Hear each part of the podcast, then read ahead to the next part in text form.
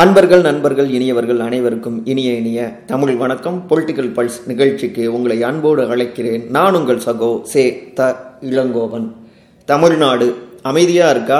இல்லை பல்வேறு பஞ்சாயத்து வெடிச்சிட்டு இருக்கா ஏன்னா ஒரு பக்கம் ஆளும் திமுக அமைதியான மாநிலமாக திகழ்கிறது அப்படின்னு சொல்கிறாங்க இன்னொரு பக்கம் அதிமுக பாஜக உள்ளிட்ட பலருமே ஏன் அந்த இதில் ஆளுநரும் கூட சேர்ந்துக்கிட்டாரு.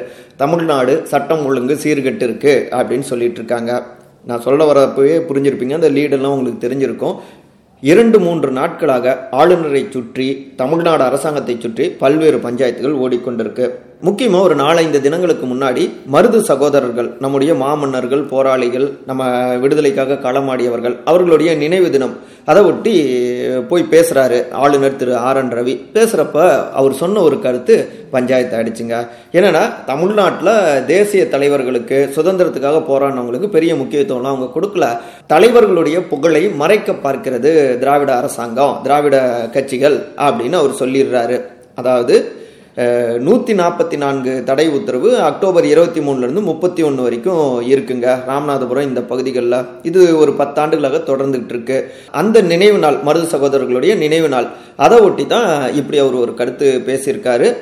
ஆக்சுவலாக எந்த பிரச்சனையும் வந்துடக்கூடாதுன்னு தான் நூற்றி நாற்பத்தி நான்கும் பல ஆண்டுகளாக போடப்பட்டு கொண்டிருக்கு. இதுதான் திமுக தரப்பையும் உசு பெற்று விட்டது. ஏங்க மருது சகோதரர்களுக்காக பல விஷயங்களை முன்னெடுத்தது திமுக அரசாங்கம் தான். அது மட்டும் இல்லாம மருது பாண்டியர்கள் அவர்கள் உள்ளிட்ட சுதந்திர போராட்ட தலைவர்கள் சுதந்திர தினத்துடைய அந்த அணிவகுப்பு ஊர்த்தியில நாங்க அந்த தலைவர்கள் இடம்பெற வைத்தோம். ஆனா டெல்லியில புறக்கணிச்சிட்டாங்க. அப்போ இதே ஆளுநர் எங்கே போனார்? அப்போ வாய் திறந்து கேட்க கிடையாது? அப்படின்னு நாடாளுமன்ற உறுப்பினரான திரு டி ஆர் பாலு அவர் கோபத்தோடு பதிலடியை கொடுத்தாரு. அதே போல் முதலமைச்சர் திரு மு க ஸ்டாலின் அவருமே நீங்கள்லாம் வந்து தேசபக்தியை பற்றி பேசுறது ஆச்சரியமாக இருக்குது ஏன்னா ஆளுநர் பேசுகிறப்ப அண்ணல் காந்தியடிகளும் தோழர் பகத்சிங்கும் தமிழ்நாட்டில் பிறந்தா சாதி தலைவராக மாற்றிருந்திருப்பாங்க அப்படின்னு போகிற போக்கில் அவர் பேசியிருக்காரு. இது எள்ளளவும் உண்மை கிடையாது. அதைத்தான் முதலமைச்சர் வந்துட்டு தன்னுடைய உரையில் காந்தி அவர்களுடைய இறுதி நாட்கள் நீங்கள்லாம் யாரு அப்படிங்கிறத தெரிவிக்கும். காந்தி அவர்கள் வந்துட்டு கோட்சேவால சுட்டு கொல்லப்பட்டார் இல்லையா? ஸோ அதை மையமிட்டு அவர் பேசியிருந்தாரு. இப்படியாக ஆளுநருக்கு பதிலடி கொடுத்தாங்க. பேர் சொல்லினாலும் ஆளுநருடைய அட்டாக் இருந்தது. அதுக்கப்புறம் பார்த்தோம்னா உயர்கல்வித்துறை அமைச்சரான திரு பொன்முடி அவருமே சரிங்க சுதந்திர போராட்டம் பற்றிலாம் பேசுறீங்க ஆளுநர். ஆனால் ச தோழர் சங்கரையா அவர்களுக்கு மதுரை காமராசர் பல்கலைக்கழகம் அவங்க கௌரவ டாக்டர் பட்டம் கொடுக்கணும்னு சொல்லி தீர்மானம்லாம் போட்டாங்க. அதுக்கு ஏன் இன்னும் நீங்கள் ஒப்புதல் கொடுக்காம இருக்கீங்க? பதில் சொல்லுங்க ஆளுநரே அப்படின்னு அவரும் தன் பங்குக்கு போட்டு தாக்கியிருக்காருங்க.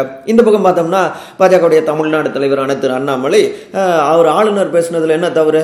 அப்படின்னு அவரும் பேசியிருக்காரு. அதே நேரத்தில் அதிமுகவும் கூட முன்னாள் அமைச்சரான திரு திண்டுக்கல் சீனிவாசன் அவரும் கூட யாரை பற்றி சொன்னாலும் சரி வரலாறு சம்மந்தமாக பேசினா அது தவறுங்க. எந்த வரலாற்று தலைவர்களுடைய புகழையும் யாருமே மறைச்சதில்லை அப்படின்னு பேசியிருந்தாரு. இது ஒரு வகையில் திமுகவுக்கு சப்போர்ட்டாகவும் இருந்தது. இப்படியாக கொள்கை சார்ந்த ஒரு போர் நடந்துட்டு இருக்குங்க. இந்த நிலையில தான் அக்டோபர் இருபத்தி ஐந்தாம் தேதி நேற்றைக்கு பார்த்தோம்னா ஆளுநர் மாளிகையிலிருந்து ஒரு ட்வீட் வந்துட்டு போட்டிருக்காங்க.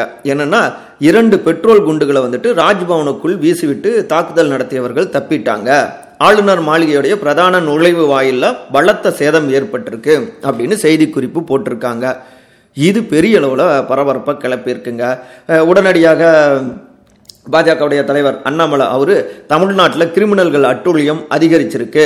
ஆளுநர் மாளிகை மீதே பெட்ரோல் குண்டு வீசப்பட்டிருக்கு. சட்டம் ஒழுங்கு இப்படி தான் இருக்குங்கிறத இதெல்லாமே பிரதிபலிக்குது அப்படின்னு போட்டு தாக்கியிருக்காரு. அதன் தொடர்ச்சியாகவே முன்னாள் முதலமைச்சர் அதிமுகவுடைய பொதுச் செயலாளருமான திரு. எடப்பாடி க பழனிசாமி உளவுத்துறையும் காவல்துறையும் செயல் இழந்து விட்டன. அதுதான் இந்த பெட்ரோல் குண்டு வீசப்பட்ட சம்பவம் உணர்த்துது அப்படின்னு தன் பங்குக்கு திமுக அட்டாக் அரசியலையும் தீவிரப்படுத்தியிருந்தார். ஆனால் சென்னை தெற்கு கூடுதல் ஆணையர் காவல்துறை ஆணையர் திரு. பிரேம் ஆனந்த் சின்ஹா. அவர் என்ன சொன்னார்னா தாக்குதல் நடத்த வந்தவர் ஒரு பாட்டில வீசினாருங்க. அந்த பாட்டில இருந்து தீலாம் வரல அதாவது நெருப்பு வரல. அப்புறம் பாட்டில் ஆளுநர் மாளிகை மீது விழவில்லை. சர்தார் பட்டேல் சாலையில விழுந்தது. எந்த சேதமோ யாருக்கும் காயமோ ஏற்படல. அவரை நாங்கள் கைதும் செஞ்சிட்டோம் அப்படின்னு சொல்லியிருக்காரு. இதில் முக்கியமான விஷயம் என்னன்னாங்க முந்தா நாள் தான். அதாவது இப்படி வச்சுப்போமே நேற்றைக்கு காலையில் அக்டோபர் இருபத்தைந்தாம் தேதி காலை செய்திகள் எல்லாவற்றிலுமே இந்தியாவிலேயே பாதுகாப்பான நகரங்களில் நம்முடைய சென்னை தான் முதலிடம் அப்படின்னு ஒரு செர்பிய நாட்டு நிறுவனம் ஒரு ஆய்வு நடத்தியிருக்காங்க. அந்த ஆய்வுலேருந்து ஒரு தகவல் வந்திருக்கு. இது எல்லா பக்கமும் வைரல் ஆனது. சென்னை முதலிடம் சொல்லப்பட்ட அதே தினத்தில் மாலையில் இப்படி ஒரு சம்பவம் நடந்திருக்கு. இதை வச்சு தான் பாருங்க இதை வச்சு தான் எதிர்கட்சிகளாம் சட்டம் ஒழுங்கு கெட்டு விட்டதுன்னு சொல்கிறாங்க இன்னொரு பக்கமோ ஏங்க இது ரெண்டும் எப்படி சம்பந்தமாகுதுன்னு எங்களுக்கு புரியலையே அப்படின்னு ஆளும் தரப்பும் சந்தேகப்படுறாங்க.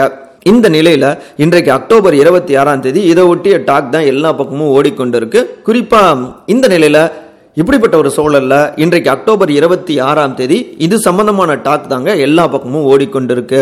எதிர்கட்சிகள்லாம் ஆளுநருக்கே பாதுகாப்பு இல்லை வேணும்னே வந்து ஆளுநர் அட்டாக்கை வந்து தீவிரப்படுத்துகிறாங்க அப்படின்னு அவங்கெல்லாம் விமர்சிக்க ஆளுங்கட்சியோ அப்படிலாம் இல்லை சரியாக தான் நடந்திருக்கோம்.